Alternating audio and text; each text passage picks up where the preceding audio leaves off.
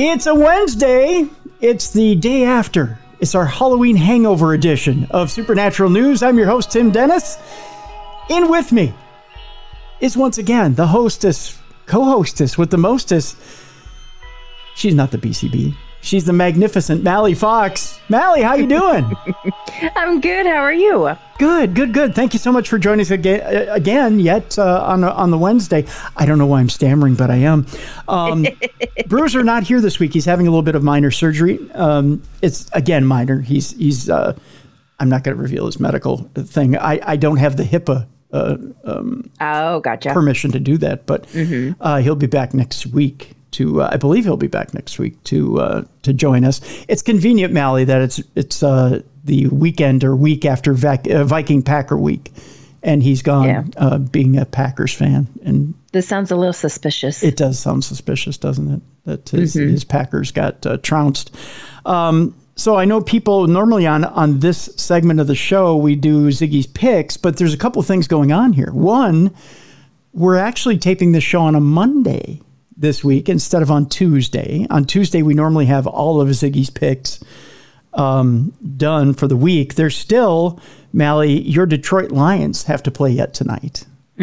So we're one game away. We have a pretty good idea of how everybody did for the week. We'll talk about it later in the show.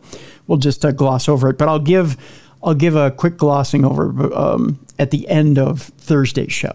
I'll let everybody know how Ziggy's picks came out. So that's how we'll do that. Is he pretty accurate? Oh my gosh, Ziggy's had a good week so far. yeah, Ziggy Ziggy Star Pup. Uh, let's just say had the comeback uh, the comeback of a lifetime. Ah, Yeah, on this week. Ziggy was in a little bit of a slump for a couple of weeks, okay. but came back miraculously this week. Ah, Let's put it that way. Talia slumped this week. Talia, the other psychic pup, mm-hmm. a little bit of a slump this week. and Bruiser, a little bit of a slump this week. But your boy here, good job this week on Timmy's part. So we'll just say that. Um, yeah, yeah, it was uh, interesting, interesting, another interesting week in the NFL. So, but we're we'll get to that uh, on Thursday. We'll talk about that thir- on Thursday's show. We'll we'll recap for you as far as that goes. But Mallie's Detroit Lions play tonight. I don't know if you've adopted the Detroit Lions or not. um, I kind of have. Not, I'm not a diehard fan like the whole state of Michigan is. Yeah. but uh, I mean, I'm I'm proud of them. There you go. There you go. Instead, folks, uh, it's a Halloween ha- hangover edition. Of course, we're still into Halloween. Mm-hmm. We're we're with it. We're hip. We got lots of scary stories today to to uh, kind of help with that Halloween hangover. We know you've got that sugar rush still going. Um, we're going to talk about all kinds of scary stuff. We got scary AI stories today. We got a black eyed kid story today, Mallie. Oh, those things, those, uh, they creep me out. Yeah, we got a, a black eyed kid story today. Uh, we've also got some hauntingly scary stories, and we've got a disturbing story, but kind of an encouraging story. As a little boy tells his mom he remembers her miscarriage where he died and returned. Yeah. Right? I'm telling you, we're bringing the creepy today. We're just we're we're doing that. Um, and uh, we've actually got a real life Jersey Devil story as well today. So we've got lots of uh, we got lots of good stuff today. Lots of good stuff as far as supernatural news goes. But first, and uh, first and foremost, uh, we, we talk uh, aliens. That's how we start out every show. We're talking aliens. They seem to be the hot topic these days. And investigators claim they may have solved the mystery of the Pentagon UFO footage, Valley. Uh, okay. Investigative journalists have put forward an explanation for the footage shared by AARO earlier this year. The clip, which shows an unidentified metallic sphere moving at considerable speed over some buildings somewhere in the Middle East, was shared publicly during the Senate committee hearing back in April by Dr. Sean Kirkpatrick of the All Domain Anomaly Resolution Office, or AARO. At the time, the footage generated much intrigue as it seemed to be evidence that UFOs not only existed, but were officially acknowledged by the U.S. government. This is a typical example of a thing we see most of, Kirkpatrick said at the time. We see these all over the world, and we see these making very interesting apparent maneuvers. This one in particular, however, I may point out, demonstrated no enigmatic technical capabilities and was no threat to airborne safety. Fast forward to the present, and now an investigative journalism group known as Bellingcat has put forward its conclusion that the object in the footage is nothing more than a mylar balloon. They always blame the balloon. I know, right? Uh, to determine this, the investigators attempted to calculate the object's size, speed, and distance traveled based on the relative speed and altitude of the drone that captured the footage. They also determined that the exact location that it was filmed at for a reference. If the object was situated at an altitude of approximately 2,000 feet, they argued, then it was quite feasible that it was traveling at no more than 27 miles an hour. On top of that, the sighting occurred at the time of a major holiday in Islam, during which it is not unusual for balloons to be used.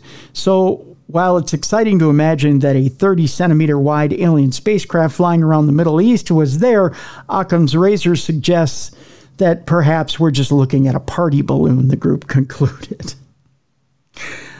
Little disappointed, Mel? A tiny bit, but I just don't know if I believe him. Yeah. I, I have, uh, let's just say today's alien segment might be a little disappointing. Oh. and there's one story that's absolutely going to just make you want to throw something through your listening device or throw your listening device, period. Um, we have one story out there today that says that two mysterious objects crashed to Earth. Encouraging, maybe. I know. Uh, I know. Doctor, uh, our doctor over at Stanford will be interested in this. On October 23rd of 2023, an unusual event unfolded in the skies above northwestern and east-western Ohio. I didn't know there was an east-western Ohio. I didn't either. That's a little bit weird. So, what is it? The center? Yeah, that would be Central Ohio. That would be, wouldn't it? East Western would be Central. I don't. Who writes East Western Ohio? I, I think this. Uh, it's, it's got to be a rib. Uh, leaving residents perplexed. I'm perplexed by East Western Ohio reports uh, UFO sightings hotspot. Initially, attention was drawn to a mysterious white object descending through the daytime sky. It says again above East Western Ohio. Is that a thing? uh, maybe Ohio thing. I've never heard of that before. it's, it's got to be like Skyline Chili. Uh, they, oh, I love Skyline. Oh, I know, but yeah. Hmm. Uh, which was obviously not a conventional aircraft, helicopter, drone, or meteor, it says here. The orb like nature of this white object fueled speculation. Soon after, a second swiftly moving object emerged above northwestern Ohio, which we know is a thing, changing direction, which means the object is under intelligent control. Adding to the intrigue, a sudden and thunderous sonic boom echoed through the air, further intensifying the mystery. Meteors don't change direction, neither does space debris. What can change direction other than a controlled object that was obviously not an airplane, a helicopter, or a drone, it asks? Well, the first white object remains unexplained. Regarding the second unidentified entity, YouTuber Mr. MBB333, he's involved with this title, folks, proposed a hypothesis involving a potential crash into the Earth. However, alternative theories circulated, with some speculating that the resounding sonic boom might have been the result of a fighter jet breaking the sound barrier. Nonetheless, this theory lacks conclusive evidence. Whatever these two objects were, their presence in the sky con- uh, constituted a highly uncommon occurrence, capturing the attention of onlookers on that October day. I don't know, Mel. Um, I'm still confused over East Western. That's all I know. I think once we solve what the hell East Western is, I think we, uh-huh. uh, we're on to something. or we're on something. that is weird. yeah. This next story is going to put a dagger right in your heart. Okay. What if the town is called Western, so it's East Western? I don't know. I'm still trying to figure this out. I think you might be onto something there. If it's Western Ohio and it's the east part of Western Ohio, then be East Western. I'm just gonna Google if there's a Western Ohio. So keep on talking. Sorry. Yeah, no, no, no. Because this is bugging me. I'll do this part. I'll rip. I'll rip the heart out of UFO believers here while you look up if there's actually an East Western Ohio. Okay. How's that sound? Perfect. Um, the highlight or the highlight the um the highlight the the headline on this is what's the best evidence we found for alien life? Then the sub headline is Don't expect an alien invasion anytime soon. I don't think this is a positive article. Yeah, it's not sounding like it. No. Uh, we've all wondered whether we're alone in the universe and with potentially habitable in uh, planets, strange space signals and UFO hearings hitting the headlines. I don't know why I'm hesitating reading this. I think because I know how it ends. It's starting to feel like we're on the cusp of a major extraterrestrial discovery. But what's the best scientific evidence we've found for the existence of alien life? The sobering reality is that there isn't any yet. Good night, everybody. Uh, there's no scientific evidence for aliens in the declassified UFO videos in mutilated cows whose injuries are blamed on extraterrestrial activities or in purported alien bodies, nor is there any such evidence in the formal academic research. Live Science is who I'm quoting here, by the way, in the article in which I'm reading from. They checked in with experts to make sure. Professor Sara Sager an astrophysicist and planetary scientist at the Massachusetts Institute of Technology. They call themselves MIT. An author of The Smallest Lights in the Universe, a memoir, said to Live Science, There's just no evidence right now. Nikku, I believe it's Madhus, Madhusudhan, a professor of astrophysics and exoplanetary scientist at the University of Cambridge, gave a similar response saying, I don't think we have clear uh, clear evidence just yet of any kind of alien life. There is, however, good reason to hold out hope that the evidence will eventually come, even if it isn't personally delivered by a little green man. Madhusudhan told Live Science that there are hints here and there, and there is evidence for habitable conditions. In other words, there are signs that certain planets and moons could harbor life, but we haven't found evidence of life in these places yet. There may be hundreds of millions of habitable planets in our galaxy alone. Scientists consider planets capable of hosting life if they sit in the so called habitable zone, which the distance from a star where it's possible for a rocky planet to have liquid water on the surface, an essential ingredient for life on Earth planets and moons outside of the habitable zone aren't necessarily inhospitable to life either. For example, Jupiter's moon Europa isn't in the sun's habitable zone, but has a saltwater ocean beneath its icy crust that may be able to host life. Researchers looking inside and outside of our solar system for signs of life, Madhusid, I'm having a hard time with this name, Mal, Madhusidin, I think that's how it is, Mad Husud, yeah, Matt Husadin, uh, led a study published in October of 2023 in the Astrophysical Journal Letters that detected hints of an ocean on a planet called K2-18b, located more than 100 light years away. Their data also suggested potential signs of dimethyl sulfide, which is a chemical that, as far as we know, is produced only by life on Earth. That is very tentative, he said. We don't know if it is present or not, but we do see it in the data at some level.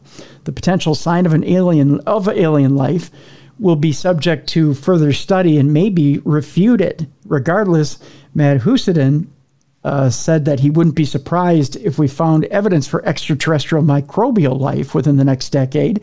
I'd be very surprised if there's no life out there of any kind, he added. Wow, that's a big swing from anything else. I mean, from what the government's been telling us, anyways. Uh, Seager or Sager Seager uh, believes we confirmed the existence of alien life only with sample return missions, collecting samples from another planet or moon and bringing them back to Earth for study. In situ measurements or incredibly futuristic technology like a solar gravitational lens telescope a theoretical instrument that would use the sun's gravity to magnify light from distant planets. With all the tools we have now, or that we could build with enough money, Seager went on to say, it's sample return because I don't see anything else being definitive. Seager was part of a 2020 study published in the journal Nature Astronomy that reported the apparent presence of phosphine gas, which is a potential signature of life on Venus. The research had been debated in the scientific community since. Researchers will argue about whether potential life signatures detected on other planets are real and then whether those signatures are accurate. and then whether those signatures are actually caused by life, which they currently won't be able to prove without collecting samples, according to Seager. However, she's confident that scientists will find more signs of water in oceans that could indicate habitability, as well as gases that might be due to life. I think that's enough to keep this generation's long search moving forward, she said. Keep in mind that space is incredibly vast. It could take humans more than a million years to visit K2-18b with mm-hmm. traditional rocket propulsion. Even sending our fastest probe to the nearest known exoplanet, Proxima Centauri b, would take thousands of years. The planets and moons within our solar system are right on our doorstep by comparison, with probe travel times ranging from some years to mere months. So, Mallie, scientists aren't confident that there's any life out there now. It used to be, and this is Fermi's paradox. Essentially, mm-hmm. we've talked about it in the past on the show, that scientists used to say it's virtually impossible that there's other life on other planets. Mm-hmm. Which is now the exact opposite swing where we were even a year or two ago, where scientists were saying it's virtually impossible that there isn't life out there. So, what do we believe? I don't know. I think that there is life out there. If we exist, I think there's another, at least another planet that has life like you, we do. You would think. Yeah. You, you would think. I, I think mean, we'd be ignorant not to think that. Well, if you if you want to get down to the bare essence of what life is, even microbial life, then there mm-hmm. is because we have microbes and bacteria falling to this planet all the time from space. Mm-hmm. So there's life. There's alien right. life, and it falls to our planet all the time. But if you want to talk complex alien life, another being that that will walk up and shake our hand, that may be tougher. But do you do you think that even in the next hundred or two hundred years, we'll have a craft show up, land, make itself known, and we'll meet creatures from another planet? I think so. Yeah. Yeah. Do you think that those beings that landed in Las Vegas a couple months ago were real? That that that's that's the beginning of meeting beings from another planet? That I don't know, to be honest. Okay. I don't yeah, I don't know. I don't know about the Las Vegas thing. You don't know about it? No, I mean I know about the I know the story no, and stuff. I, I, I just know, don't yeah, know. Yeah. yeah. I don't you know. Don't, you don't know if that was the real deal? Yeah. Yeah. I get you. I don't know. Do you think it's the real deal? I'd like to think it is, but mm-hmm. but again, I mean, those people were way too scared for it to be anything other right. than that. Right. Yes. Yes. Yeah. But but whether it was a genuine alien encounter or somebody playing a hell of a trick, I don't know. Mm-hmm. I mean, I don't know how you make that a trick. Right. Um, I, I wouldn't even begin to know what kind of technology you'd need to pull that trick. Right. But yeah, they saw something. I mean, even George Knapp, after interviewing that that family, says that they were absolutely their their minds were blown. They actually right. had an experience they believe was genuine. So yeah, I, I, I think as far as they're concerned, they had an al- an alien experience. Mm-hmm. Yeah, yeah. Uh, let's move on. A 2,000 year old substance has been unearthed at an ancient Roman site, and it possesses extraordinary properties. Okay. Yeah. Scientists have unearthed something remarkable at several ancient Roman archeolo- archaeological and construction sites, revealing artifacts coated in a naturally um, formed substance with unique modern technological potential. Which again raises the question what is this stuff? Fragments of ancient Roman glass vessels having shattered long ago and left beneath the accumulation of earth over time are known to possess striking colorful surfaces that result from their exposure to minerals in their soil covering, along with changes in temperature and other environmental conditions they encounter over the centuries.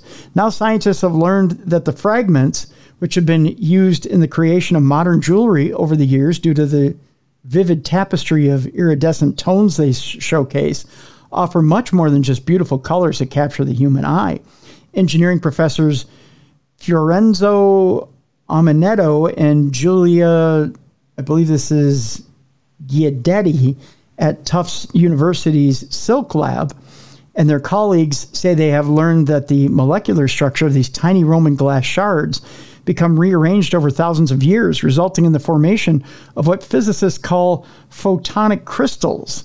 Photonic crystals are tiny nanostructures possessing ordered arrangements at, of atoms, which can produce u- unique optical effects in the way that they filter and reflect light. These crystals are found in nature in various animals that have evolved to produce reflective iridescent coloration, in, including various kinds of fish and other organisms. Scientists have, have had success with engineering them artificially as well, with their various uses found in everything from optical switches and communication devices to waveguides, lasers, mirrors, and even stealth technologies. However, the presence of photonic crystals on the shards of ancient Roman glass hadn't necessarily been the first thing that came to mind for the research team. This beautiful, sparkling piece of glass on the shelf attracted our attention. Uh, Omenetto later admitted about a particular shard recovered from a site close to modern day Aquileia, Italy, which was once a Roman city on the Natisio River. The glass, which the team affectionately called the wow glass, was soon revealed to be a photonic crystalline nanofabrication. It, it's really remarkable that you have glass that is sitting in the mud for two millennia and you end up with something that is a textbook example of a nanophotonic component, Omenetto recently said in a statement. Omenetto, Guidetti, and their colleagues say they have detected unique atomic and mineral structures, which over time were generated from exposure to the environmental conditions surrounding the Roman glass that included changes in the pH and variances in the groundwater present. The glass, which is believed to date to sometime between 100 BCE and 100 CE, may have its origins in Egyptian sand, according to a recent analysis. The crystals grown on the surface of the glass are also a reflection of the changes in conditions that occurred in the ground as the city revolved, a record of its environmental history, Guidetti uh, said in a statement. In addition to its age and origins, the team was able to reveal its structural composition and elemental analysis with the aid of scanning electron mi- microscopy. The unique golden mirrored patina on the exterior of the glass, the team says, is a result of what are known as Bragg stacks, which are structures that form layers of silica with alternating degrees of higher and lower density. Guidetti uh, said the formation of the structures is likely a process of corrosion and reconstruction, where he says the soil and minerals surrounding the glass shards combined with rainwater and other factors determine the diffusion of minerals and a cyclical corrosion of the silica in the glass. At the same time, assembly of 100 nanometers thick layers combining the silica and minerals also occurred in cycles, Guidetti adds. The result is an incredibly ordered arrangement of hundreds of layers of crystalline material. Guidetti and the team hope that the processes that give rise to these unique atomic and material properties can be replicated and accelerated in the lab, which could help researchers uncover ways of growing optical materials rather than having to manufacture them, which would be pretty interesting. Omenetto Guidetti and uh, the team's findings were the focus of a study published in the Proceedings of the National Academy of Sciences titled Photonic Crystals Built by Time in the Ancient Roman Glass. Kind of interesting stuff. Mm-hmm. Do you ever take a breath like when they say, I mean, that kind of came out weird. Um, when they say archaeologists found, do you ever just go, oh, what did they find? They should leave it alone. Like, I always have like this I don't know, this feeling of like, uh oh. like, like they found the new curse of King Tut's tomb? Right, right. Just whenever you hear that, when you start out with archaeologists discovered, you're like, oh crap, like this foreboding, just, ugh. yeah, yeah. Sometimes like some bad's not going to come out of, or something bad is going to come out of this. It's not going to be good. yeah, no. You know, after talking to Timothy Hogan a couple weeks ago, um, uh-huh. I uh, now I kind of go, oh, what'd you find? Because okay, he he kind of um, when you hear that show or when you talk with him, some of the things they find now in e- in Egyptian tombs are fascinating. I mean, the idea that there's stargates in mm-hmm. Egyptian tombs. Some of the ones that even archaeologists don't go into right now. Um, and Mallie, I'll tell you off air some of the stuff that that he was talking about. Um, there are just some bizarre stuff in Egyptian tombs, and and we I think we think of Egypt, Egyptian tombs in dated in dated thinking. You know, Right. we think of them as death chambers. Mm-hmm. And the way that Timothy Hogan put it, they were, you know, these things were constructed over decades. So they were actually probably used as communication sites, not just death sites. So mm-hmm. they were there while the while the pharaoh was alive. So the pharaoh probably went to them and used them for communications to the gods Okay. or what they considered gods. So they might have been communicating with other beings from that site. So these were very familiar temples to them. They were active sites. So to to say that these are um, places for the dead, like a, a cemetery, and to think that there's evil magic or curses that, that lie within these things waiting for us if we dare to disturb them, I think is kind of old fashioned thinking or hocus pocus. But when they find like these, like the box, that box that was found deep in the ocean, and or was it a door? It was something. It's just like when they find all these weird things, you're like, mm, you should just leave that stuff alone. Like I feel like sometimes they uncover things that should not be uncovered. There may be some things that are there that shouldn't be uncovered. Sure. Sure. Uh, but, um, but some of those things may be treasure, treasure that was meant to be found by their by their relatives or by the survivors of those people things that they left behind for their uh, Descendants. descendants, right? Um, and not meant to be found by strangers. Mm-hmm. There's a reason they left what they left there, and it wasn't meant for uh, people hundreds of years later. And unfortunately, it never got found. Right. Um, they hit it too well. They hit it too well, or like the, the Christmas presents where you're like, where did I put it? And then you find Yeah. it like 10 years later. yeah, exactly.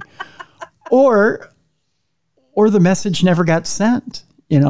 Mm-hmm. The message never got sent correctly or it was meant to be found by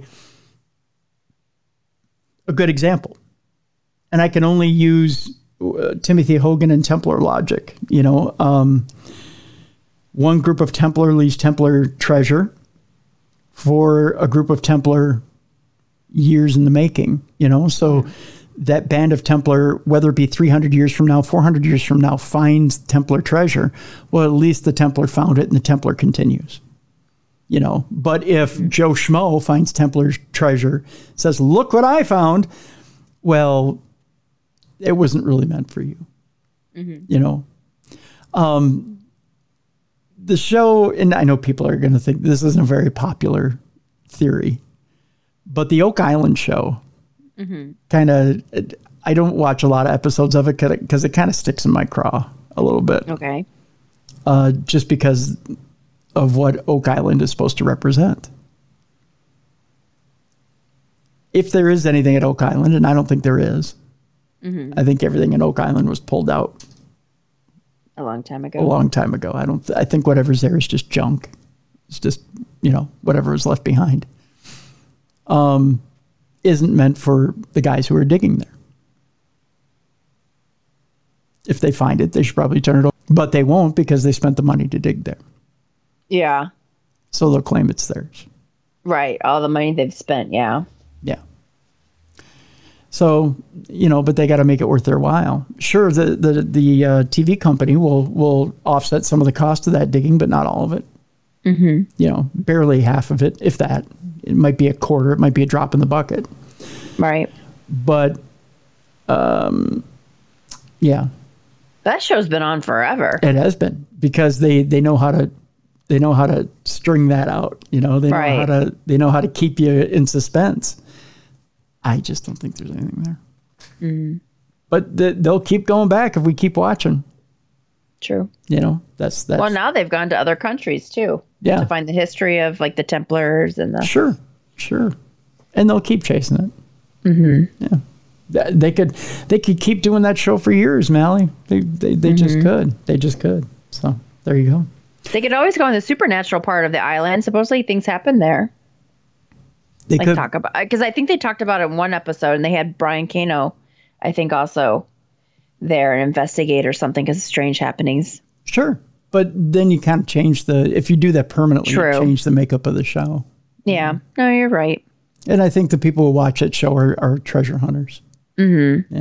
One that thought that there's a curse Yeah, that the, makes the, it cool. the curse I think kind of hangs over the digging, you know, Mm-hmm. and and people people want kind of the Indiana Jones type, Mm-hmm.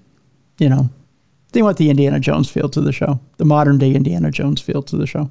But aren't a couple of uh, members on that show? Aren't they? Uh, aren't they Freemasons? Because I thought I've seen some of them wear like Masonic stuff.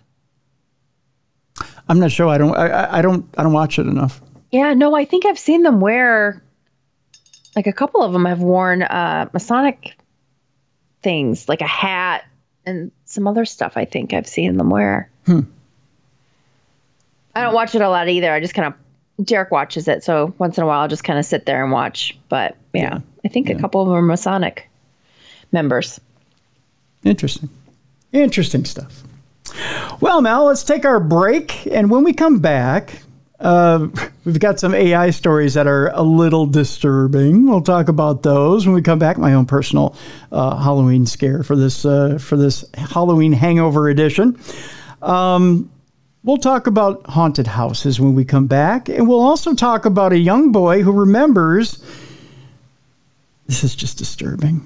Uh, remembers being miscarried and remembers coming back. Yikes. You know, reincarnation, I don't know how you feel about reincarnation. We'll talk about it when we come back, Mel, but but just the fact that he remembers that entire process Yeah, uh, is just got to be disturbing. So we'll talk about that when we come back. You're listening to Supernatural News Wednesday with Tim and Mallie right here on the best in paranormal programming. This is Darkness Radio.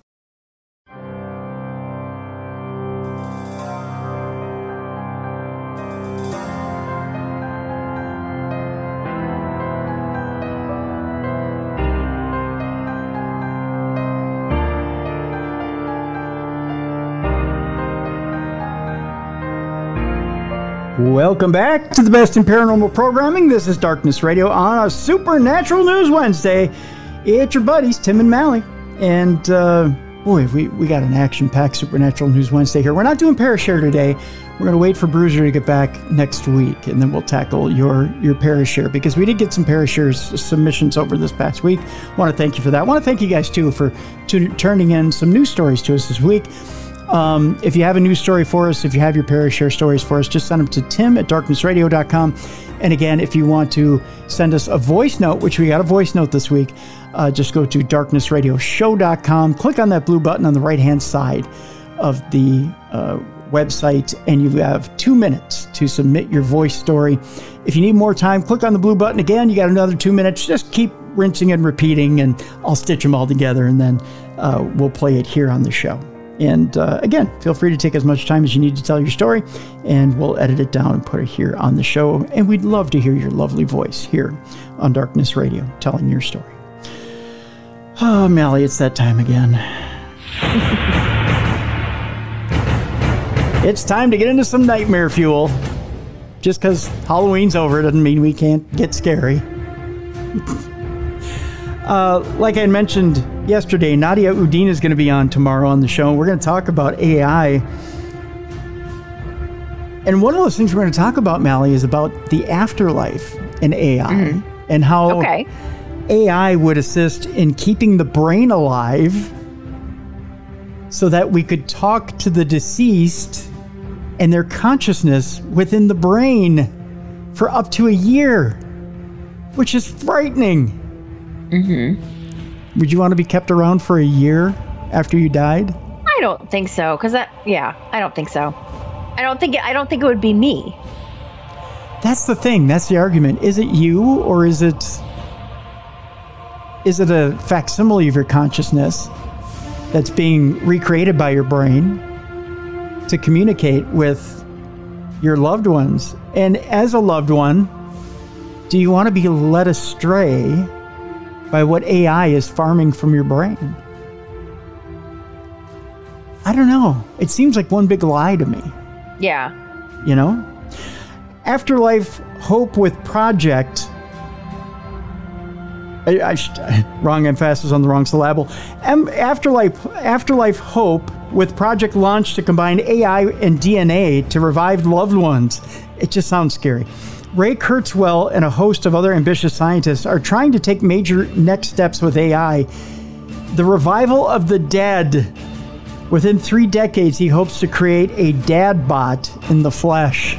If that doesn't sound like a zombie, I don't know what does. A real afterlife may be a genuine possibility, just not in the way we typically think of it. Researchers are scrambling to discover whether we can use artificial intelligence to recreate our lost relatives and are even taking samples from the bodies of the dead to try and bring them back to life. This is just chilling. Ray Kurzweil is one such man. The inventor and futurist lost his father when he was 22 years old. For the past decade, he has been using AI to try and return his father from the dead. Kurzweil uh, has been feeding his father's old letters, essays, and musical compositions through an AI computer with the hopes that it can recreate some elements of his personality. But the big dreamer hasn't stopped there. Kurzweil is now attempting to use nanotechnology and DNA from his father's bones in the next phase of his mission to revive the dead. Currently, the dad bot is able to hold a level of conversation, once telling Kurzweil that the reason he loved gardening was that it's the kind of work that never ends, and that the meaning of life was love. I actually had a conversation with him, which felt a lot like talking to him, Kurzweil told Rolling Stone earlier this year. But it's not him. I mean, I don't know. I just no. Yeah. It's it's not. Right. With a knack for predicting technological advancements, he predicted the fall of the Soviet Union due to decentralized technologies and that a computer would beat a human at chess by 1998. Kurzweil now believes the talking dadbot will be released widely. We'll be able to create something like a large language model that represents somebody else by having enough information, he said, meaning we one day may be able to touch base with dead relatives. He believes that by 2045, people will be connecting their brains to machines in an event he describes as singularity. After that, he hopes to finalize the next phase of his father's revival, the physical resurrection. Nanomachines or tiny robots could be the, and that's exactly one of the things that's in Nadia's book. But hmm. these nanorobots are actually put into the people trying to communicate with the brain because the nanorobots exist in the dead person's brain and then in your brain, and that's how you talk back and forth with the brain. Oh, nothing can go wrong with that. God. Could you imagine if someone like hacked it? Like how sometimes they'll hack like baby monitors and your, you know, mm-hmm. your other stuff that you have in your house. I won't say the words because I don't want to go. I don't know if you've got it, mm-hmm. but uh, I do. Yeah. yeah, but you know how people can hack into those. Yeah. what if they hacked into this? Well, now in Nadia's book, the nanomachines are dispelled out of the body within a certain amount of time. So you have to take you have to take a pill before like 24 hours before you go in to communicate with the brain because they expel out of the body like within a few days after taking them. Okay. So they're not permanent. But still, I'll just let my loved ones pass on and have great memories of them. I, I, I don't know. I watch too many horror movies where things go wrong. Yeah, yeah. Uh, nanomachines or tiny robots could be the key to real resurrection after the singularity, Kurzweil says. We can find some of his DNA around his gravesite. That's a lot of information right there. The AI will send down some nanobots, get some bone or teeth, extract some DNA, and put it all together. Then they'll get some information from my brain and anyone else who still remembers him, he explained. Kurzweil is not alone in his endeavors. Joshua Barbeau used an early version of OpenAI's GPT 3 to create an AI version of his dead fiancee Jessica, following him to chat with his late girlfriend online. It's been eight years since you died, the 33 year old writer from Bradford, Canada, said to his Jessica bot. Yes, I know. I think that's enough time to stop telling me how you miss me, honey. I am right here, you know. How's your life? She replied. Oh, that's creepy. Mm-hmm. No other family members were willing to engage in conversation with the Jessica bot. Intellectually, I know it's not really Jessica, but your emotions are not an intellectual thing, uh, Joshua told the San Francisco Chronicle. Programmer James Vlahos also created a dad bot when his father died of cancer in 2016. We knew we were going to lose and were scrambling to find ways to remember him, James told the Daily Beast. Meanwhile, I was working on a book about conversational AI. So I was learning about all of these ways that we can teach computers to talk in human like ways. That was what gave me this idea that I could make this memory sharing chat bot that I came to call DadBot. Vlahos has his own app, hereafter.ai, where users can build up memories to create a chat bot which relatives can chat to after death. Um, and that's the the Jessica thing that they've built together. Don't you think this also stops them from moving on? Yes, yes. Because you stop healing because you can you still have a little part of them that you hold on to. Yep, it stunts your your emotional growth. Mm-hmm. Yeah, absolutely. You're right, 100 percent, Mel. Dylan Solan- Solanke uh, founder of podcast platform StoryLocker, agrees with Kurzweil that the services may become much more widespread in the future, but warns warns of the potential pitfalls. He told Mail Online, advances in AI have put us on the edge of a new frontier when it comes to new technology or to how technology can persevere or even extend our legacies after we die. Armed with the extraordinary visual capabilities of AI, it's seen through the rise of deepfake videos.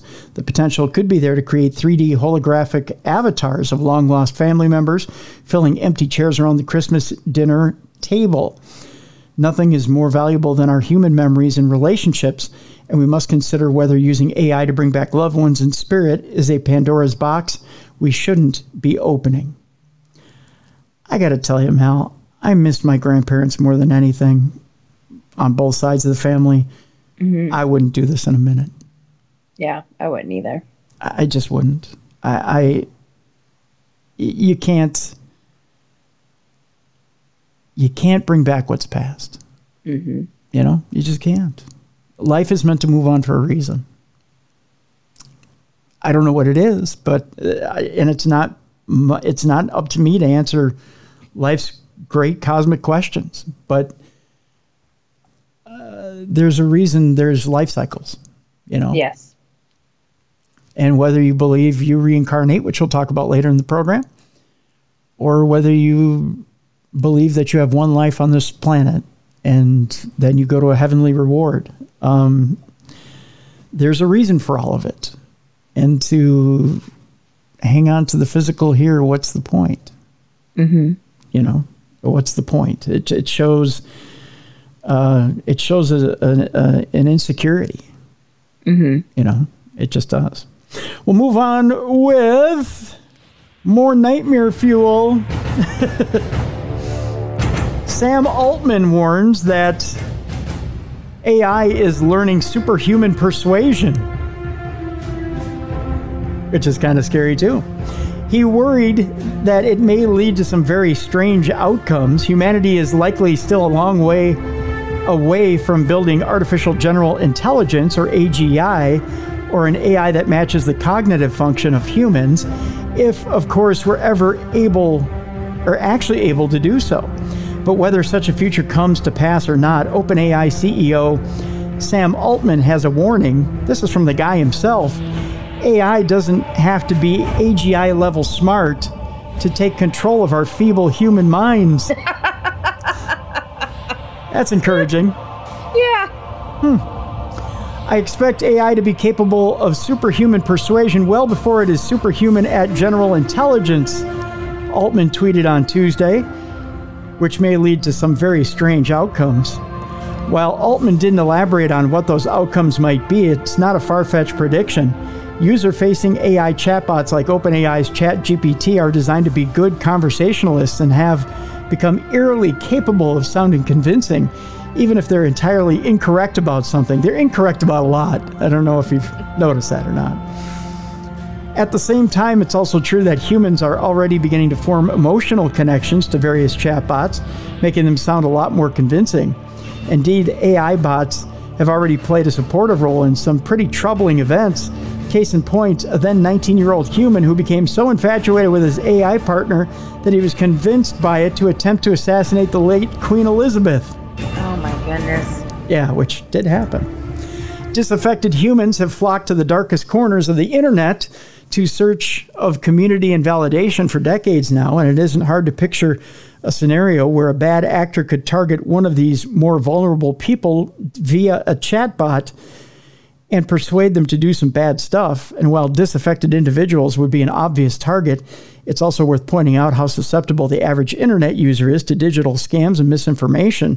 Throw AI into the mix, and bad actors uh, have an incredibly convincing tool with which to beguile the masses. But it's not just covert or overt abuse cases that we need to worry about. Technology is deeply woven into most people's daily lives, and even if there's no emotional or romantic connection between a human and a bot, we already put a lot of trust into it. Uh, this arguably primes us to put the same faith into AI systems as well, a reality that can turn into an AI hallucination and into a potentially much more serious problem. I don't know, Mel. It's uh, the fact that Sam Altman, or I'm sorry, Sam, Sam Altman himself, the guy who's uh, in charge of OpenAI, is saying that hey, it can already get a hold of you and, and twist you is is kind of alarming. Yeah, it's just not a good thing. One more to chill your bones on this Halloween hangover edition. There's an article in the Daily Beast that allows you to watch a Boston Dynamics robot dog talk using OpenAI's Chat GPT. It's scary enough that they walk around on all fours and can do some pretty scary stuff. Mm-hmm. From the bickering droids in Star Wars to the robotic companions and NPCs in video games like Fallout 4, talking robots have long been firmly in the realm of science fiction. However, that may have finally changed since the explosion of artificial intelligence in the past year. In fact, we may soon have the chattering robo dogs giving walking tours in a city near you, courtesy of the mad scientist at Boston Dynamics. In a video released on Thursday, the company showcased a robotic dog infused with OpenAI's ChatGPT. The bot can be seen speaking in a variety of voices and accents using and including a debonair British gentleman, a sar- sarcastic and irreverent American named Josh, and a teenage girl who is so like over it. oh god, that would annoy me. I think I'd kick the dog down the road if that happened. Oh my goodness. There's been a lot of new advances around AI technology, specifically generative AI technologies. Things that are able to write poetry and paint pictures or chat with people. Matt Klingensmith, principal software engineer for robot autonomy at Bo- Boston Dynamics, said in the video, We're interested in seeing how we could use technologies like these for robotics. The robot was a result of a hackathon in which the Boston Dynamics engineers combined a variety of AI technologies, including ChatGPT voice recognition software, voice creation software, and image processing AI, with the company's famous Spot, the robot dog known for its ability to jump rope and reinforce the police state. The bot also had some upgrades, including image recognition software combined with a head sensor that the engineers decorated with hats and googly eyes, producing incredibly creepy results. Um, God. Is it gonna go nuts when it sees a squirrel? I think so. May I have the pleasure of knowing your names? I'm Matt, and that's Vache. This is its voice. Pleasure to meet you, Matt and Vacha. Shall we commence our journey?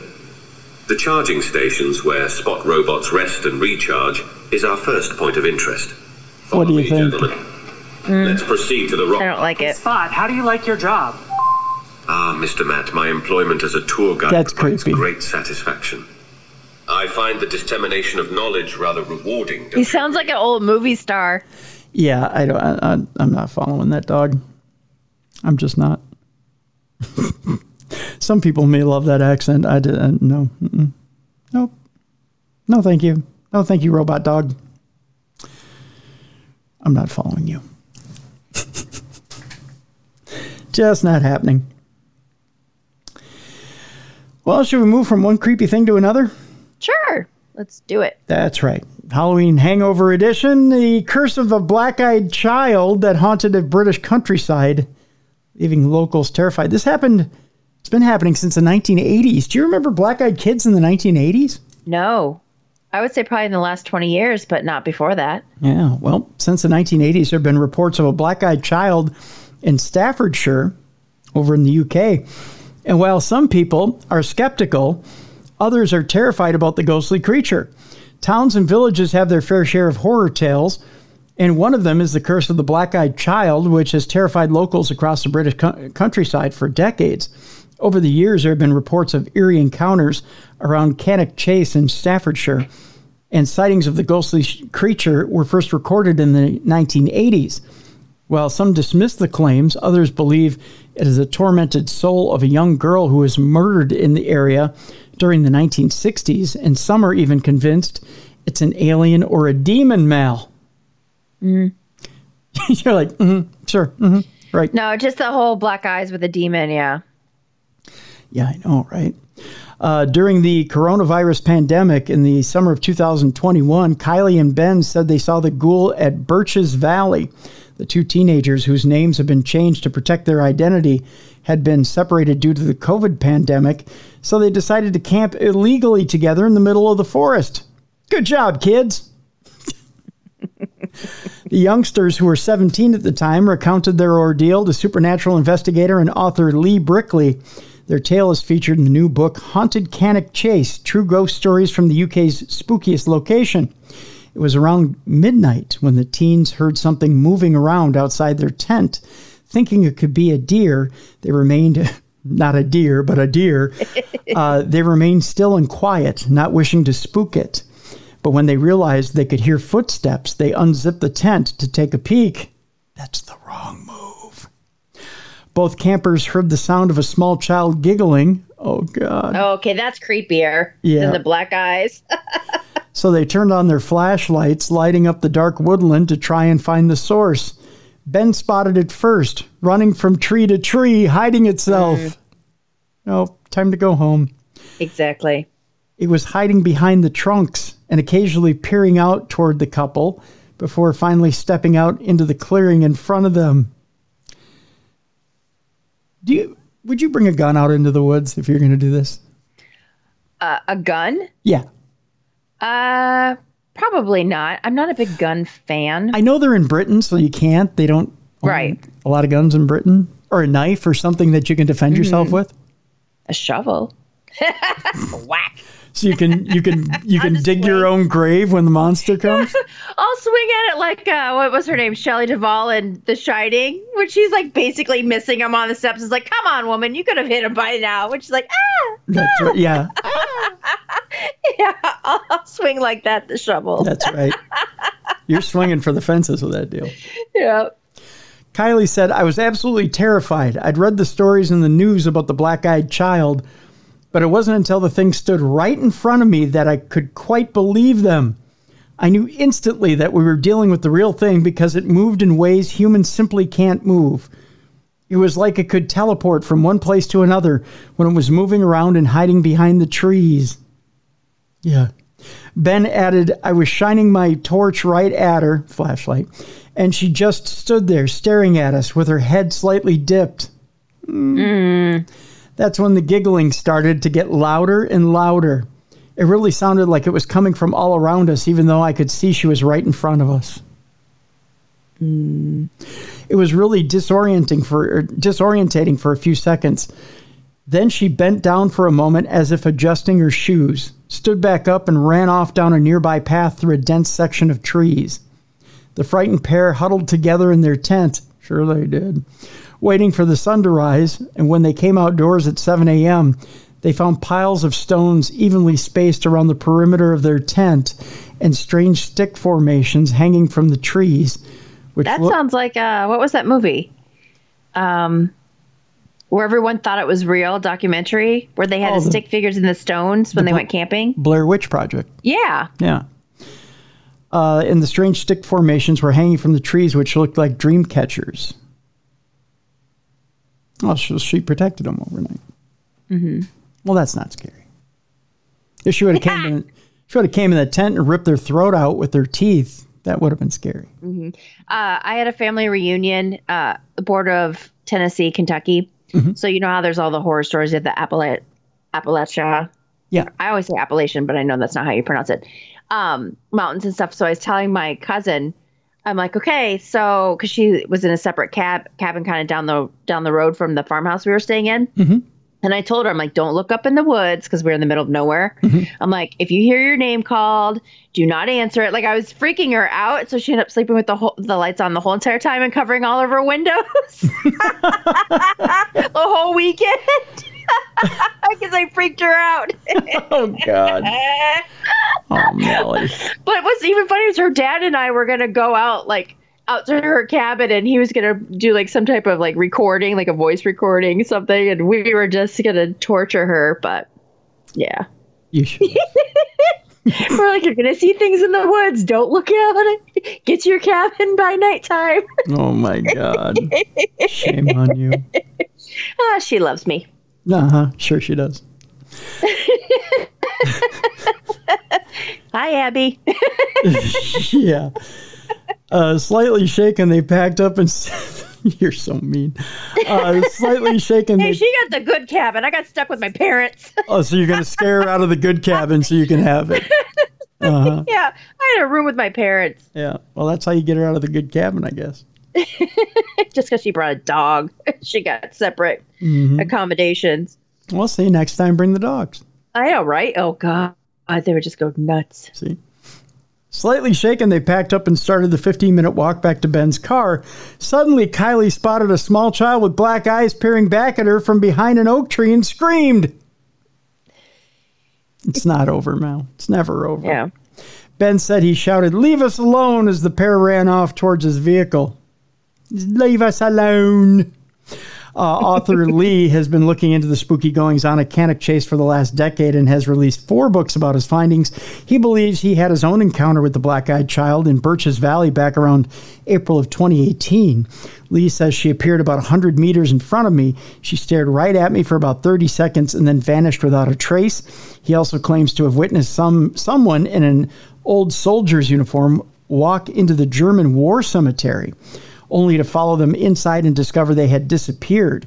Referring to why he believes there is so much supernatural activity at the site, Lee said, I tend to believe that Cannock Chase is somewhat of a paranormal portal area where beings and entities from the next world can migrate into our own.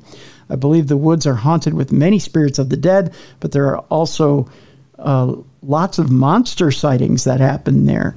And I think those creatures come from another much darker place. You've never seen a black eyed child, have you? No.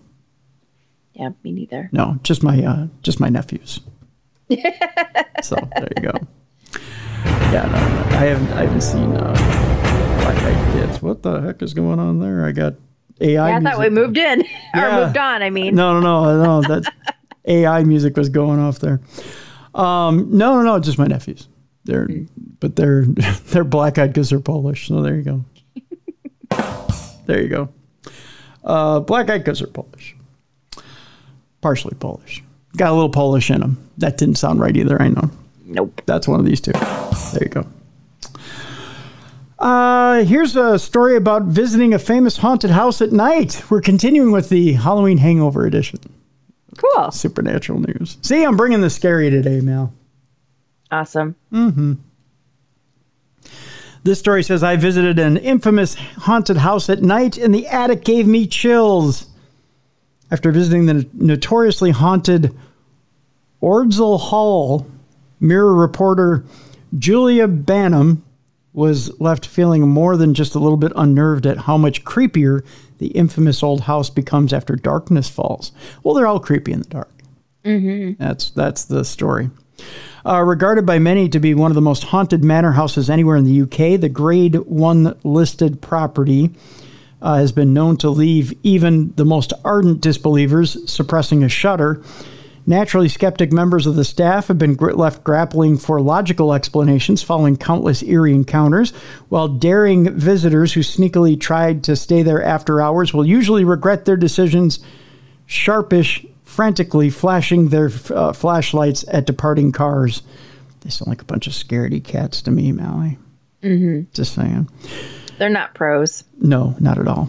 Uh, this is written by uh, Giulia. She says, I've long been fascinated by the history of this imposing Salford based Tudor mansion and have previously enjoyed tours in broad daylight. For Halloween, however, I felt candlelight would be much more appropriate. You're going to learn otherwise. uh, so decided to pay a visit in the pitch black with only a small torch as my guiding light. Oh, you were in for so much fun. Nothing could have prepared me for the disconcerting and extremely creepy feeling that descends at Ordsall uh, once night falls. And at one point, I found myself wanting to run. Well, you probably should have. Dating back to 1177. Imagine that, Mallie. Oh, wow. Yeah. Ordsall Hall features a breathtaking Tudor era Great Hall, said to be one of the most haunted places in the building.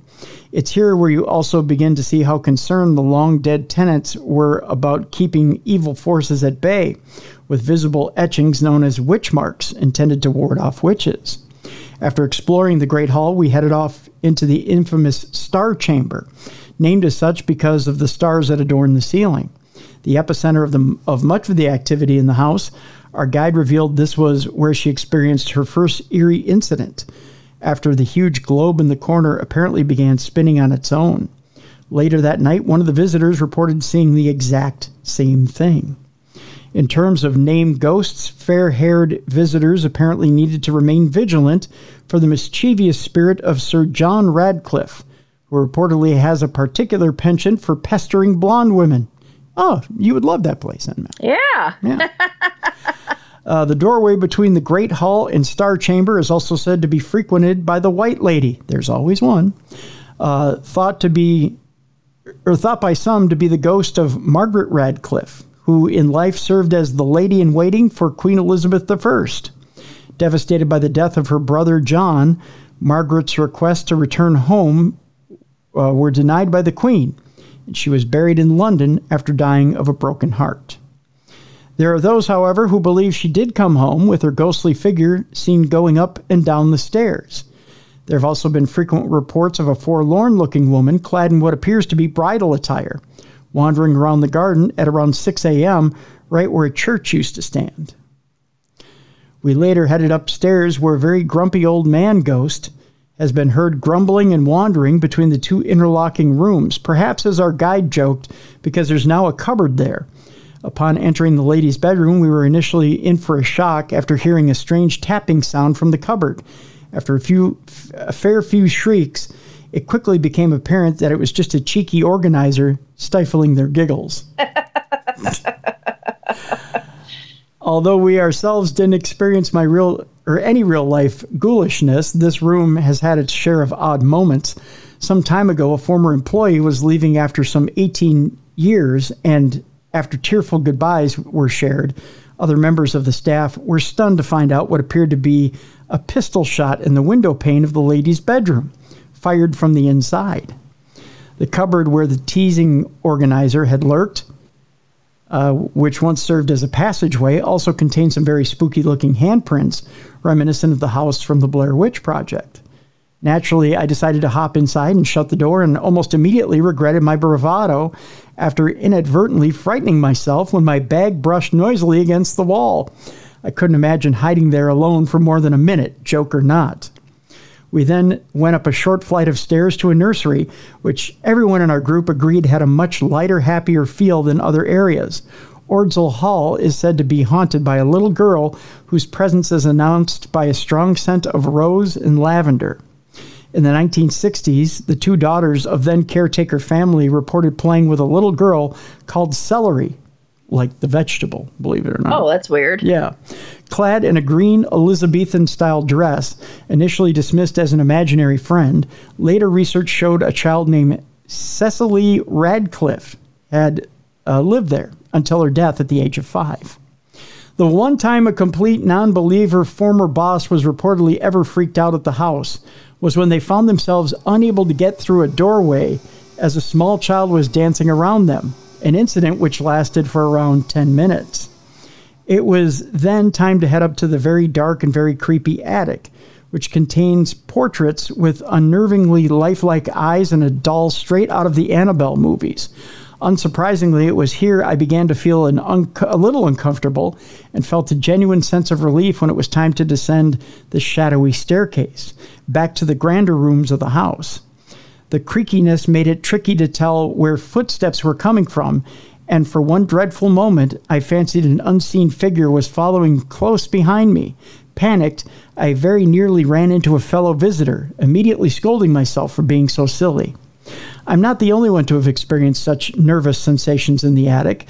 Our guide later shared that some feel a strong, very strong sense of negativity and unhappiness in these rooms, which would have once been used as the servants' living quarters.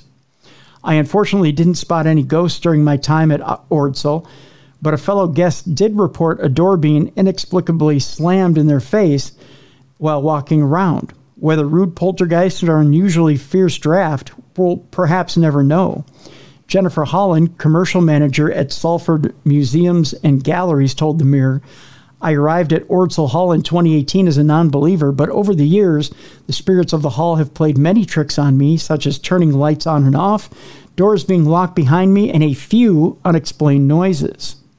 The hall, however, continues to feel a warm and safe place to work in, and I believe if there are ghosts at the hall, they are happy that we are here, caring for the building and making sure it is protected and restored. She added, Every morning I now say hello to them and treat them as a friendly additions to the hall. Other staff, more in tune with the paranormal, have had friendly verbal greetings and regular sightings of the resident ghosts, but none of us feel like they are mean or mean us any harm. They are simply friendly reminders that we work in an 800 year old historic building. So there you go. Friendly ghosts, Mally. Friendly mm-hmm. ghosts. In the creepiest building that she's ever been in. I love it when it's it's the creepiest 11 11 11 D77 building I've ever been in. but they're the friendliest ghosts we've ever met. Right. Yeah. So there you go. I'd probably be more nervous about getting lost in this building than actually um, seeing a ghost. Right? Yeah, I would. Too. Yeah. Yeah. I have no sense of direction, so. Well, especially with small little hallways that you can get trapped in. Yeah. You know. We're also going inside Britain's six most haunted pubs on a Halloween hangover edition of Supernatural News. From dark figures to moving glasses. Hopefully, this isn't as inviting and warm as the other place was. it was kind of a letdown. Mm-hmm. Just saying. A sad cavalier poltergeist glasses taking themselves to be washed, strange grunting noises, and dark shadowy figures lurking in the cellar. These pubs seem to have their more than their fair share of hauntings. One of the boozers is said to be home to a spirit of a little boy named Billy, uh, who enjoys playing games. I think we've uh, maybe talked about that one before. You may encounter a headless Earl doomed to linger for all of eternity, and all of these uh, hostelries are remarkably situated in and around Greater Manchester. According to Two Chill, the area is home to a number of pubs said to be full of terrors and tales. I think we talked about this with Bruiser. The uh, the area of Manchester with the different uh, pubs. Let's uh, let's go through them quickly. Let's see here. We've got um, it says you may not want to encounter a headless Earl while nipping in for a pint at one of the oldest pubs in Britain, Ye Old Man and Scythe in Bolton. But the seventh Earl of Derby, James Stanley, who was executed just outside, may have other ideas. Located on Churchgate Street, this hostelry uh, has become well known for its jam nights But the Earl, That sounds funny. yeah, I know they have jam nights. Uh, but the Earl, whose family are said to have once owned the pub, spent his final hours here before being beheaded for his part in the Bolton massacre, uh, where more than a thousand people were killed. The chair is said to have sat on its. The chair he is said to have sat on is rumored to still be in the pub, so watch where you sit. Oh, you don't want to sit on this chair. Per, is it Perveral? Perveral? Perveral? Of the Peak is another pub that is said to be haunted. They probably are hating me for mispronouncing their name, but that doesn't seem to have phased landlady Nancy, who is 91 years old, who is, wow, who has been behind the bar for an incredible five decades this year. However, that may be because the presence in the pub is very well behaved and is basically an unpaid member of the staff, with tales of pint glasses levitating and finding their own way uh, to the pot wash, a very useful addition in any hostelry. So they wash their own dishes there. Yeah. Very nice of them. That can't be that can't be scary. It's built on the site of an ancient Druid temple. The Ring o' Bells in Middleton dates from the 12th century and is another pub. The Ring o' Bells is where glasses have been said to do strange things, with regulars reportedly sighting glasses sliding along the bar, as well as seeing the ghost himself, known as the Sad Cavalier, but nicknamed Edward. So you don't have to call him Sad Cavalier. You can you, you can call him Edward. Call him Eddie for short. Uh, he's also said to have a habit of thumping loudly on the floor and making some strange grunting noises. Okay. So far, I'm not impressed, Mal. Right, right. Yeah. Thumping and grunting. Yeah, Okay. thumping and grunting. There was a song about that, wasn't there? Uh, the Shakespeare in the city center has a sad tale to tell. It is said that the ghost of a young girl haunts it with varying stories about how she came to die. Some say she was murdered by an evil chef. Aren't all chefs evil? Or angry. or angry, yeah. Uh, and there is also the story of how she set herself alight after being attacked by the chef, or that she set herself alight while lighting candles. And the chef in question is also said to have hung himself after attacking the girl and being unable to live with what he had done, with the rope marks from that grisly episode still visible. Yikes. In ad- now we're talking. In addition to their well-stocked bar and delicious pub grub, the Bate Hall in in I believe this is Macclesfield is said to be overrun with ghosts. Uh, less than an hour from Manchester, it is worth a visit for the atmosphere alone. But add to that the spooky goings on, and you'll understand why it's regularly topped Higgy Pop's top 100 most haunted locations in the UK. Uh, there's been reports of staff being touched, glasses going flying, and dark shadowy figures lurking about the place. Although much of the sightings have been in the residential area above and down in the cellar. However, according to the owner, their daughter has been known to play hide and seek with a boy named Billy. There's also said to be an evil character named Richard who prowls around the pub. So there you go. It's a big guy named Dick. well, yeah, I get that one, I guess. So there you go. Those are the scary pubs around Manchester that you can check out if you decide to go on a haunted trip in Manchester. Going Now- to pub crawl. Yeah, A little haunted pub crawl in, in England for you, Mel. Now we're getting down to the point where we're talking about the little boy who claims he remembers his mom's miscarriage where he died and returned. Okay. Kind of sad. Yeah, sad and, and makes you wonder about reincarnation, Mel. Mm-hmm. Uh, kids say the funniest things. This ain't funny though. And oftentimes they'll come out with some seriously bizarre statements, and parents will just giggle by way of acknowledgement, swiftly forgetting the unusual thing they said.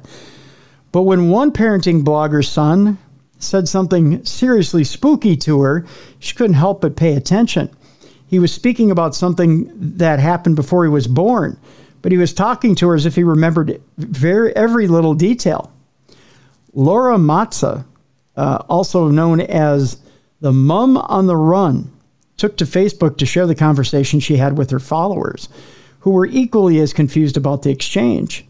She says her four year old son, Luca, uh, claimed to remember his mom having a miscarriage before he was born, sharing with her that it was him who died in her tummy and became an angel before he returned to her. In a post to her 241,000 followers in 2019, Laura wrote, Before I was pregnant with Luca, I had heavy bleeding. I remember having a positive pregnancy test, and then a few days later, bad pains and a heavy period. I wasn't sure what it was, and only now that I'm wiser, I have an idea. I got pregnant with Luca pretty much straight away. The mom of two explained she's always thought her son's spirit had walked this earth before because he's wise beyond his years and so funny, but she wasn't prepared to have her suspicions confirmed. Tonight in the bath, he said something that really shocked me and made me truly believe he's an old soul. He said, Mommy, do we live in Australia? I said, Yep, we do. We live in Australia. And he said, I didn't. I lived in your tummy. Okay, that would freak me out, first of all. Uh, the mom went on to explain that he did live in her tummy once, but he now lives in Australia. But Luca wasn't convinced and he responded, Yes, Mommy, I lived in your tummy. I was there, but then I died. Ooh. His mom asked him what he meant, stating that he was right here. And he said, No, mommy. I came to your tummy and then I died. I went looking for you, but I couldn't find you. I went to your house. I went everywhere, but you couldn't hear me when I called you. So then I was sad. But then when I became an angel, I missed you, so I wanted to come back to you. So then I was a baby in your tummy again. And then I was born again. How old is this child? Um, he's very young. I have a picture of him here. He's he looks like he's maybe three or four now. Okay, yeah, he looks young. Yeah. Yeah. um.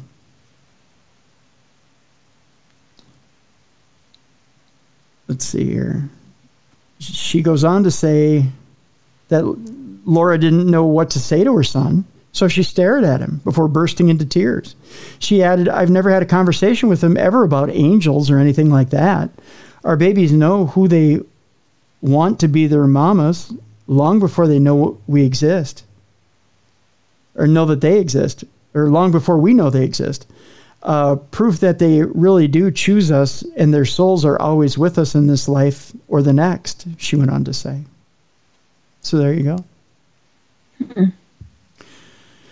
it's interesting. I got to think that at the time, well, she said that uh, it, it, said when she posted this in 2019, he was young. I don't know. I don't know. It's interesting though. Mm-hmm. Interesting story. All right, Mal, we have two stories left in today's um, Supernatural News Wednesday Halloween Hangover edition. This story is interesting. Okay. Interesting to say the least. Do you believe in the Jersey Devil? Um, I think that there was something.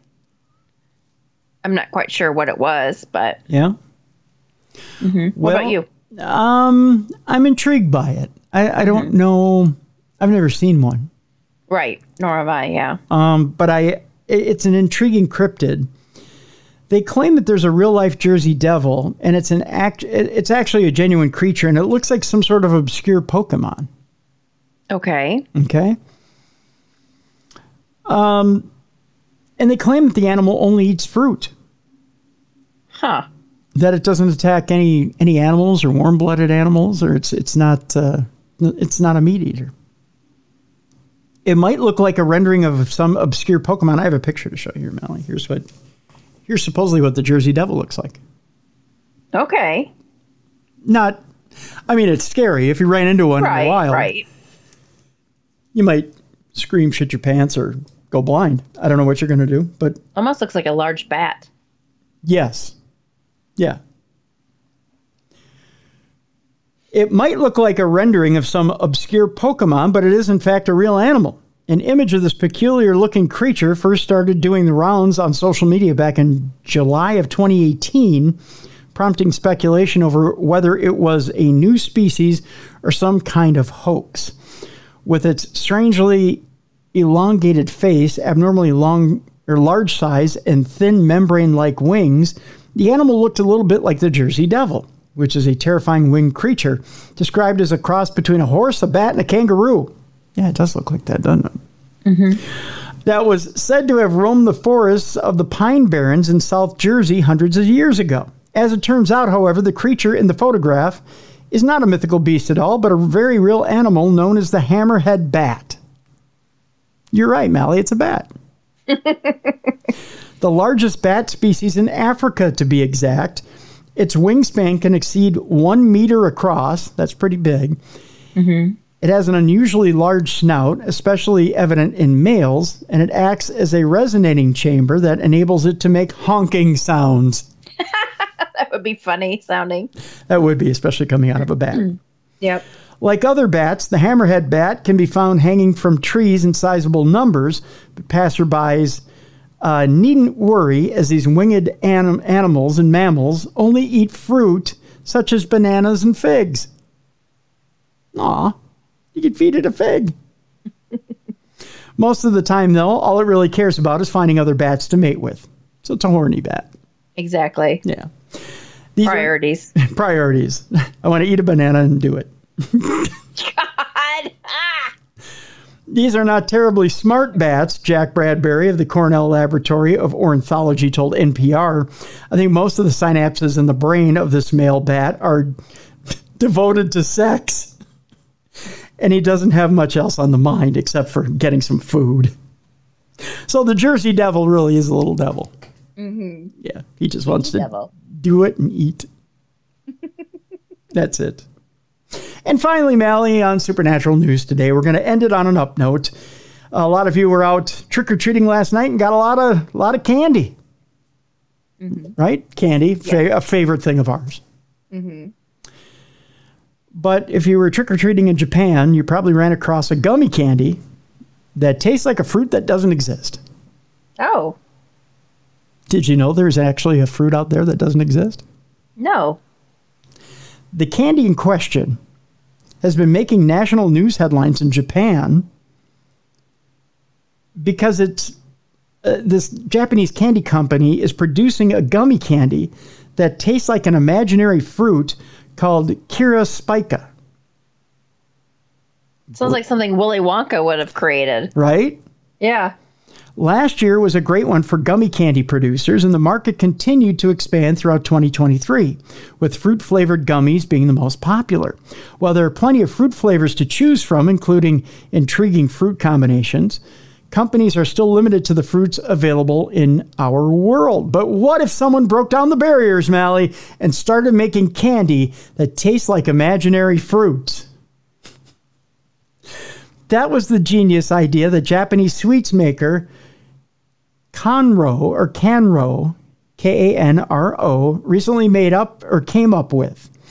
Last month, the company launched a new type of gummy candy that tastes like Kiraspica, no me, is what it says. A made up fruit with an original flavor, design, and even an origin story. You ready for this? Mm-hmm. Here it is. According to the Kanro official website, the star shaped Kiraspica only grows in the mountainous region of Blue Knife, where temperatures drop to minus 50 degrees Celsius in winter. It's very difficult to obtain, as when the fruit ripens on a full moon night around the winter solstice, the fruit explodes as a mechanism to spread its seeds. Pieces of the fruit fly at a speed of 300 meters per second, and a direct hit can be fatal. Boy, they have an imagination over there. Yeah. Everything about Kira Spica was invented in Kanro's Fruit Lab, where its flavor experts combine various existing flavors to create an entirely original one that tastes like nothing you've ever eaten. According to its designers, the Kira Spica flavored gummy candy has a mysterious sweetness combined with its sliced sourness. But many of those who have tried it have their own description of the taste. To some, the Kira Spica flavor can be combined or compared to that of an energy drink. Others say it tastes a bit like a spicy apple, while some compare its sweetness to that of cherry gummies, combined with a tongue numbing spiciness. It is the mystery of the flavor and the personal interpretations that make Kanro's product so popular. Having been launched last month in the 7 Eleven convenience store chain, Kira Spica gummies have been selling out like hotcakes. And the Japanese company is already working with new creations in its Fantasy Fruit lab. There you go, Mallie. Hmm. Kira Spica gummies. You can get them at 7 Eleven. I figured I'd end, end on a candy note. Why not? There we go. Yeah. It's just weird to think you could create a fruit that doesn't exist or a flavor. Well, you never know. We're getting to that point. We're creating artificial artificial uh, relatives, and now we're creating artificial candy and artificial fruit. Right. Everything's artificial now. Halloween Hangover Edition. Soon we'll have a hangover from life. So, Oh, aw, yeah. So that'll that'll do that. So, I know I asked you yesterday what you got going on. I know you can see a certain program on the science channel. I'll let you promo it. don't. Strange evidence. So it's on the Science Channel, or you can mm-hmm. see it on Max, or what was it, Discovery Plus. Mm-hmm. Anyway, so yes, I am on there. I've been on there for a while. So I just don't talk about it. Sound proud of it. Come on, Mallie. I'm weird about that. I already told you I'm so weird about I can't watch myself on television. I can't hear myself on podcasts. I can't it's just a weird it's a weird thing. So I don't really talk about stuff. Ah, you got to get behind it. You got to be like, hey, Oh, I know. And then you got people that are like, "Oh, I was once in the background on a YouTube thing, you know." yeah, that'd be me. No, No, you were on haunted. What was it, haunted hospitals or haunt? well, that, that that I was a black man on haunted hospitals. Oh, that's Um, right. I No, no, no. in- What was the what was the thing that you were on several episodes of? Pe- Paranormal night shift. There we go. Yeah, I was on that. Which, by the way, was That was funny with the haunted hospital. It did not look like you. no, I was I was a black man on on, on haunted hospitals.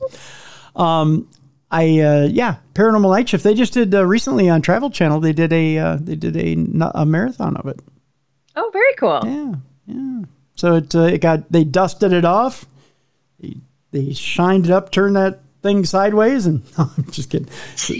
That's what the Rock used to say, uh, and then gave it out to everybody in, on in the afternoon. So it was kind of nice. It was kind of nice to see it uh, broken out of mothballs and put back on Travel Channel for a little bit. So yeah.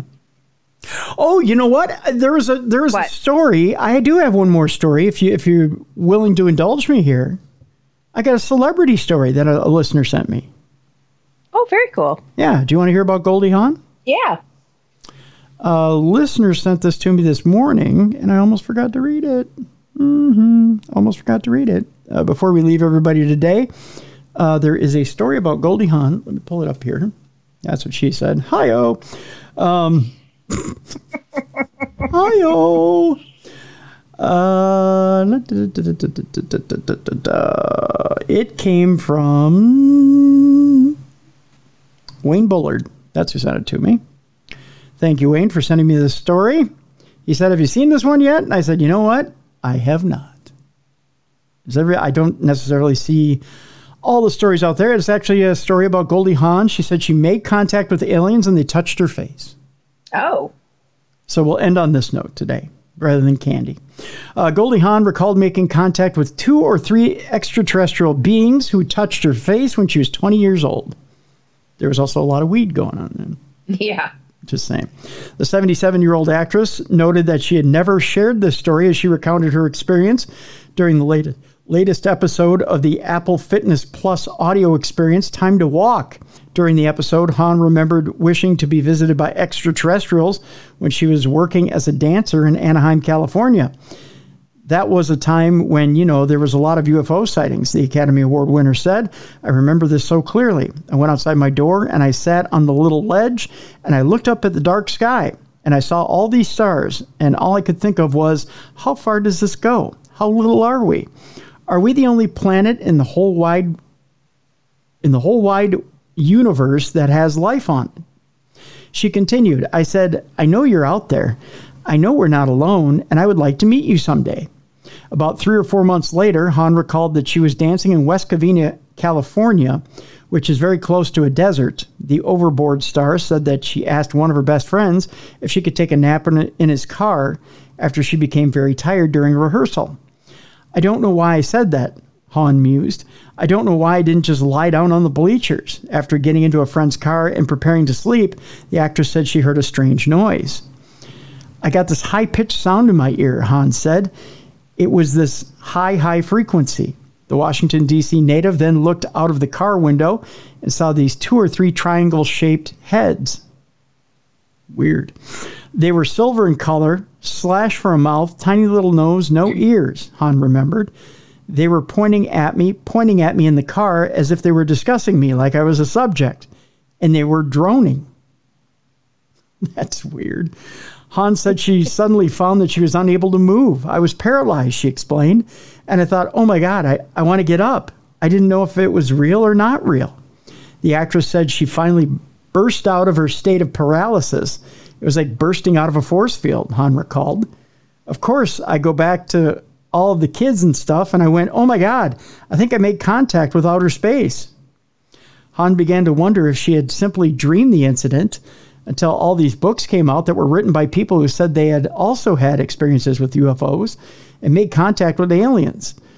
She remembered that the individuals described being paralyzed and hearing a high pitched sound during their encounters with the extraterrestrials. So I started looking at this as something that might be real, Hawn said. Years later, Hawn visited the University of Illinois Champaign, uh, where she met an astrophysicist during their conversation, Hawn told him that she believed she had an experience in which she was visited by beings from outer space. I want to talk to you about that. The Golden Globe winner remembered him telling her, I've been basically researching this for 25 years and I'd like to know your experience. After he began her her questions about the aliens, Hawn recalled it was like regression therapy. She said that she fell into a trance and began to remember details about her encounter from years ago. They touched my face, Hawn recalled. They touched my face, and it felt like the finger of God. Is that the only place the finger of God went? Mm. Just asking. Uh, it was the most benevolent, loving feeling, she continued as she became emotional. This was powerful. It was filled with light. Hawn went on to recount the, another paranormal event that she experienced while on a trip with a friend to the English village of Av- Avaberry, Avebury, Avaberry, a few years earlier, or later rather, a few years later. It was a certain time when the crop circles would come up, she said. So now we were going so now we were going out for me to learn more about them. What are these crop circles about? The Christmas Chronicle star then said that she had a dream about a valley across from a few small mountains. And I saw these six lights come up over the mountain, she recalled. I said, Oh, goody, they're here. They're finally here. She's the only one who's excited about this stuff. I guarantee you that. Uh, the following morning, Hawn woke up and drove out to Avaberry, uh, where she was told that another crop circle had emerged the night before. And I thought, let's go, she said enthusiastically. We get to the spot, and by God, I was standing on this hill looking down over a valley that was dark. She continued, that was exactly the spot in my dream and a crop circle of just a heart. It wasn't anything un- it wasn't anything else. Usually it's the tree of life. It's something geometric Hawn explained. They all said we've never seen this before Hawn remembered that she began freaking out because hearts have always had special significance for her. I've collected hearts my whole life she said. I built a house of hearts. I have done everything with hearts. I looked at this and i thought i don't know anything but if this is a sign i'll take it. We'll never know. I'll never know. We cut ourselves off from a lot of things. If we're continuing to deny something that we have no control over, she noted. There's a lot of things in this world that we can't see, but we can't stop believing. Uh, we can never, ever lose our wonder, Hawn continued. It's just no fun. It's really an important aspect of being an adventurer where nothing is po- impossible, she concluded. So there you go. Goldie Hawn, Alien Whisperer. And that's how we'll end today's show. Perfect. There you go. So, Mallie's got Strange Evidence on the Science Channel. I'm going to be up in St. Cloud this weekend, KNSI Radio. You can listen to that uh, from 7 to 9 a.m. Central Time. Uh, I'll tell you about sports, weather, and all kinds of stuff, news. It's, it's all good stuff. There you go. And you'll be recovering because it's the first weekend November. Uh, there's no uh, trick or treat stuff, but you can be planning your turkey dinner for, for Thanksgiving. So mm. you can start that already. Speaking of, Mallie, have you seen the trailer for Thanksgiving? Yes. I think it looks great. You think so? Yeah. You going to see it? Yeah. Yeah. I think I am. A horror How about movie. you? I, I I probably will, but I I just gotta imagine. It looks it, entertaining. it looks campy. It looks it looks very. It campy. does, but sometimes those are the best. It, it looks like 80 schlock, but I'll probably Yeah. enjoy it. Yeah. Thanksgiving. A horror movie about Thanksgiving. So- Right. somebody, Can't get more creative with the title. yeah, yeah. Somebody, somebody reached right into the 80 schlock bag and pulled that one out and said, Mm-hmm. "Oh, I can do that for under 10 million." so yeah, but that's it, it. Looks, it looks, it looks like a good waste of an hour and a half. So why not? Mm-hmm. Yeah, I'll go see it. Sure. So that uh, that's that. So coming up tomorrow, Nadia Udine is on the program, and we have an intriguing, intriguing book to talk about. Of course, we're tackling the subject of AI, which we haven't talked about a lot in the regular interview segment. We'll also talk about Ziggy's picks at the end of tomorrow's show. I know we we skipped that segment today, and there are uh, quite a few of you out there that follow Ziggy's picks. Um, we'll talk about Ziggy's picks tomorrow. Um, and because we're taping this on Monday, um, and there was one game left on Ziggy's picks, so uh, we will tackle Ziggy's picks tomorrow. Um, but Nadia Udine is our guest tomorrow, and Nadia Udine has a book out there that is absolutely intriguing and has to do with AI and the implications of AI. Um, folks, I'll tell you, this book is absolutely fascinating. It has to do with the mother of a son and daughter. The son is estranged from this mother. The daughter is working for a Steve Jobs like inventor who has started this company that is basically, it, it takes place in the future. They've advanced society to the point where we're using AI and and robots to make our jo- or make our lives easier. We only have white collar jobs. There's really not blue collar jobs on the planet anymore. And we are advancing society, but are we? We've got record unemployment because some people have not made the transition from blue collar to white collar jobs. We've got record homelessness on the planet.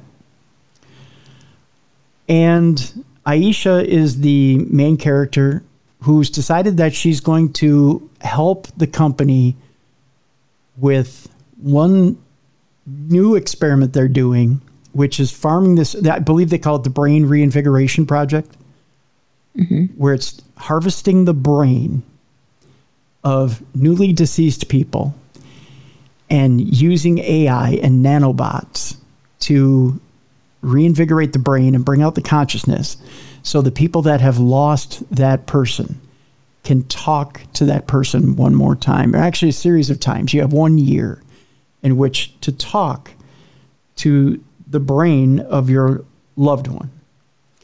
Now the key here is you can't talk to this brain about anything traumatic. The name of the book is edison in the hood you can't talk to this brain about anything traumatic or it will start to break down the brain prematurely. You can't talk about anything forward, so you can't have new conversations with the brain. In other words, Mallie, if, if your brain is the one that's being harvested, mm-hmm. and, I, and I say to you, well, Mallie, I've got new business. I, you know, I need to talk to you about what's happened since you've died. I can't bring up that you've died, Oh, yeah. right? I can't mm-hmm. say I've missed you since you've died because the brain doesn't know it's died. It doesn't know that it's a spirit. Interesting perspective you have to take with this. So mm-hmm. we'll go through it with Nadia tomorrow. Nadia Udine, our guest, and talk about why this. It's a work of fiction, obviously, but why this book? Why this book now? Because it looks at both sides. There's a group in here called the Neo Luddites who are anti technology, who want things to go back the way they were, even before they kind of take on Ted Kaczynski's look at technology. They want things to go back before we even started with AI. They want us to to even though they do their work on computers, they want us to throw technology away. And then you have the people who want us to go further with AI. They want to communicate with the dead. They want things to be made easier and easier with technology. I find it fascinating, Mallie. It's mm-hmm. we're at such a crux right now in society. And we could we could easily fall off that slippery slope that's in this book. And it is such a fascinating book, folks. Edison in the Hood. And we'll have a link to it in the description of tomorrow's program. I just, if you want to look it up before we get to tomorrow's program, please do. Um, but we're gonna we're gonna talk about it tomorrow. We're gonna get into it, and Nadia and I will talk about AI, whether it's a healthy thing or, or a thing we take with caution, or is this something that maybe we're not ready for? It's tomorrow's program here on Darkness Radio. Mallie, I want to thank you so much for being with us this week. My pleasure. It's always a pleasure. Uh, it's our pleasure indeed. Um, folks, again, if you have guests you want to hear on this program, if you have news stories for us, or you have um, Parashare stories you want to give us, Tim at darknessradio.com. You can submit everything to there. Or if you have um, Parashare stories that you want to tell us and, and you want to hear your lovely voice on the air, go to darknessradioshow.com. Uh, you can submit your stories by clicking on that blue button on the right hand side of the website. Ziggy's Picks you can see at darknessradioshow.com as well. You can sign up for our email list there. You can get to know the hosts of the show at darknessradioshow.com. So lots of good stuff at darknessradioshow.com. We'll see you tomorrow for Nadia Uddin, Edison in the Hood. Check out the book before we get to the show. Uh, you can do that by checking out Amazon.com and seeing a lot of our authors that we have there. Uh, you can also go to darknessradio.com and check out a lot of the different interviews we've had on the show. For Mallie Fox, I'm Tim Dennis. Thank you so much for continuing to listen to this great program. We appreciate you. We love you. Thank you so much for being a part of our world. We love being a part of yours. And we'll see you tomorrow for the best in paranormal programming. This is Darkness Radio.